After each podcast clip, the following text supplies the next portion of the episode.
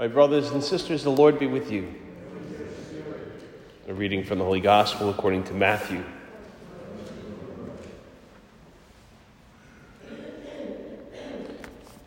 When Jesus was born in Bethlehem of Judea in the days of King Herod, behold, Magi from the east arrived in Jerusalem, saying, Where is the newborn King of the Jews? We saw his star at its rising and have come to do him homage. When King Herod heard this, he was greatly troubled, and all Jerusalem with him.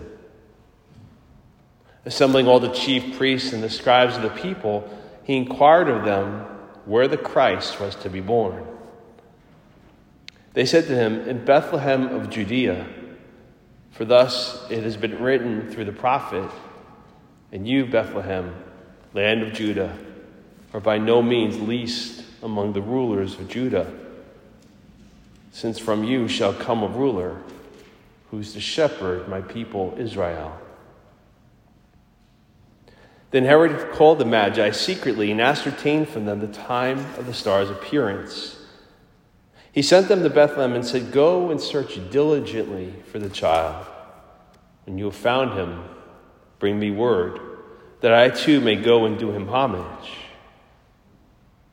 After their audience with the king, they set out, and behold, the star they had seen at its rising preceded them, until it came and stopped over the place where the child was. They were overjoyed, seeing the star, and on entering the house, they saw the child with Mary, his mother. They prostrated themselves and did him homage. Then they opened their treasures and offered him gifts of gold, frankincense, and myrrh.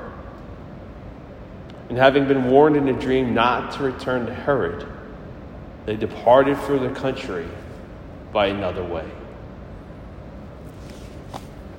The Gospel of the Lord.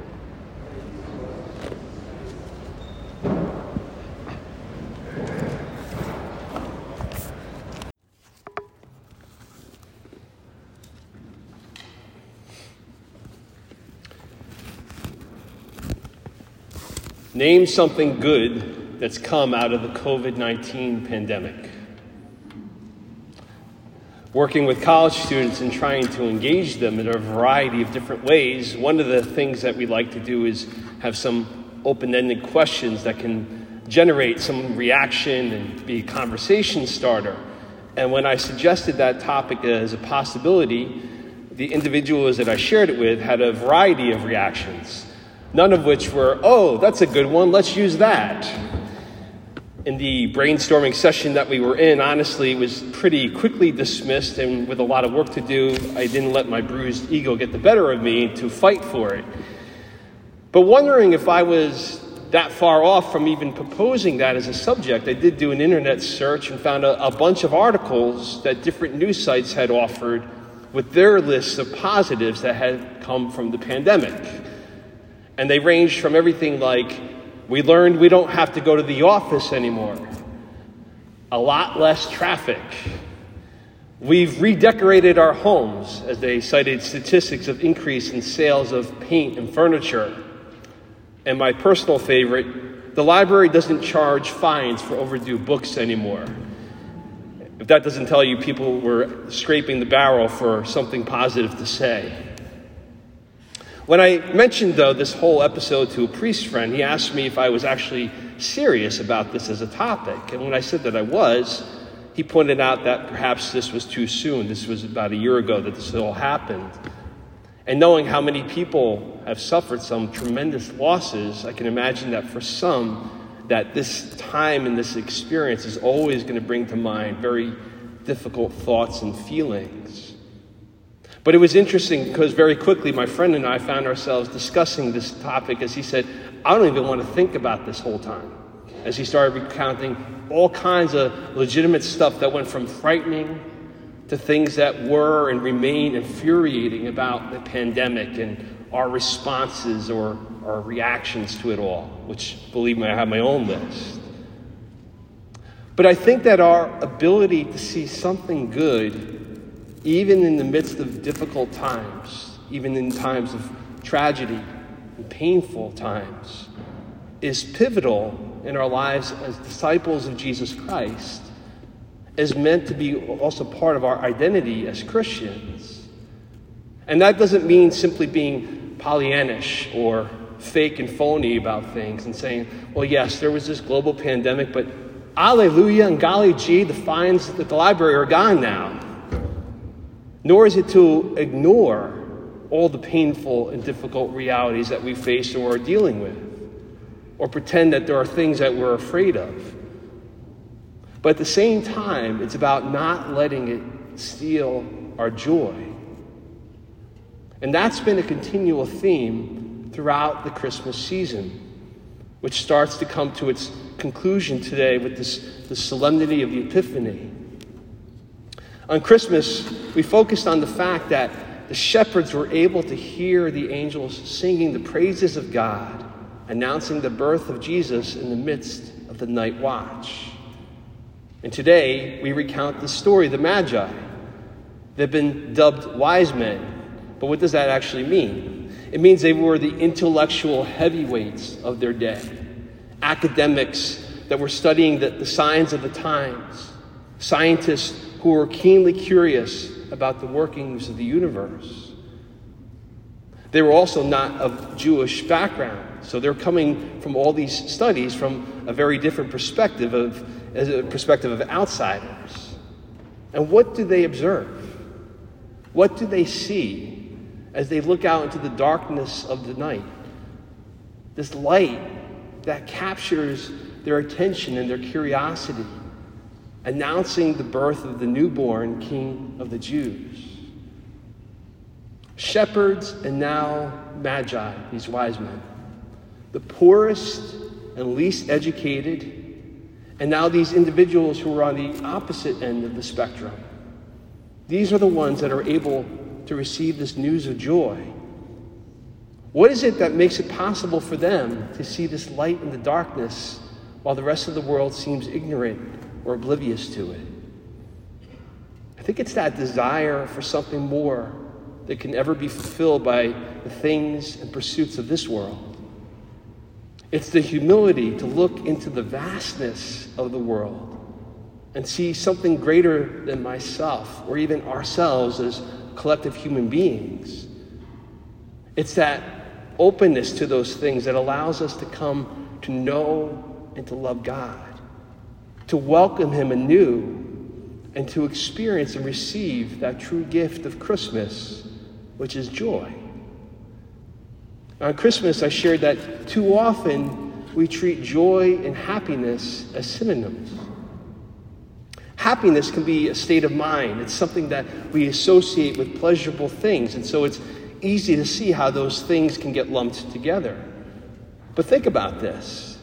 Those shepherds, after they saw and heard the angels and even entered into the Nativity, eventually they had to go back to those fields with their sheep. These magi, who, as the carol goes, we three kings of Orient are, bearing gifts we traverse afar. Well, they traversed afar back by a different route. Why? Because they're warned about the reality of this maniacal, paranoid lunatic named Herod, who's unhinged that his earthly power might be threatened by this newborn king.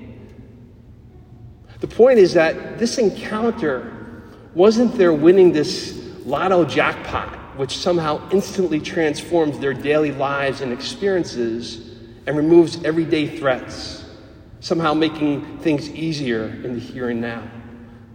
I think so often we're kind of imagining that that's the case. We kind of treat our, our life of faith as pursuing and waiting for that moment when our winning ticket's pulled that immediately fixes everything. That all that robs our happiness is arrested, that all of our enemies are eliminated, and all is finally set right. Yet that's never been the case. For these individuals who first encountered Jesus at Christmas, what was so special about this is remembering how simple but profound this meeting was for them. Jesus' ministry and his teachings and his healings and his miracles, that would be 30 years in the future from this encounter with the, the shepherds and the magi. Yet they still had joy. And what is that source of that joy that came from this encounter with a child?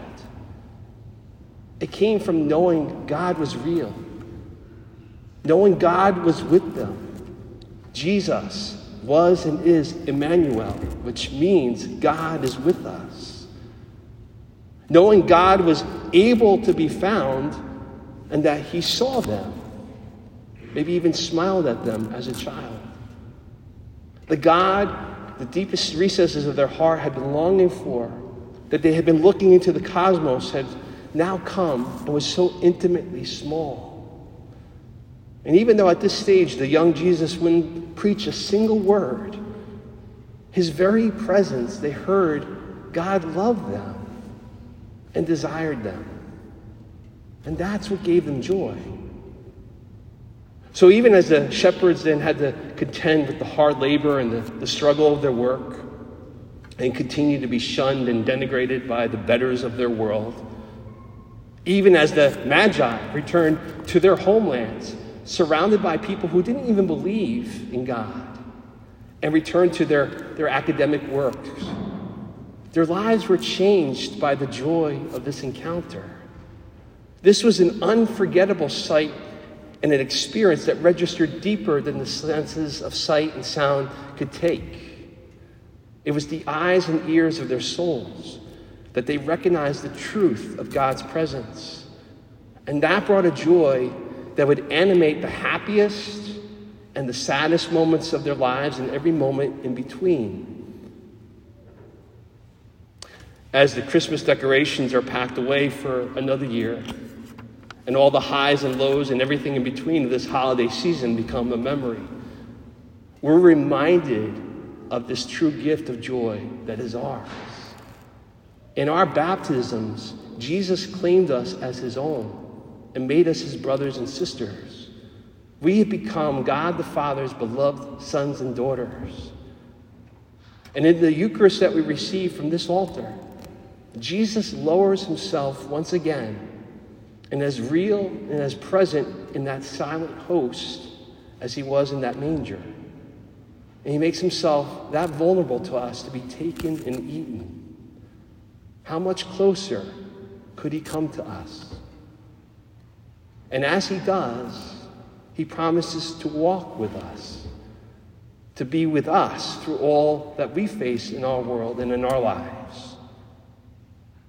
And that was the thing that I saw as a good that came from the COVID pandemic in my own life.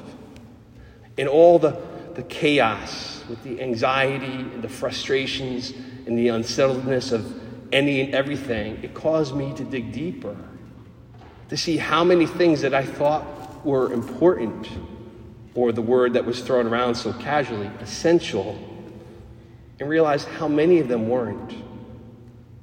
And to remember what truly was, and to be moved to gratitude for those things. And in that, my joy was renewed.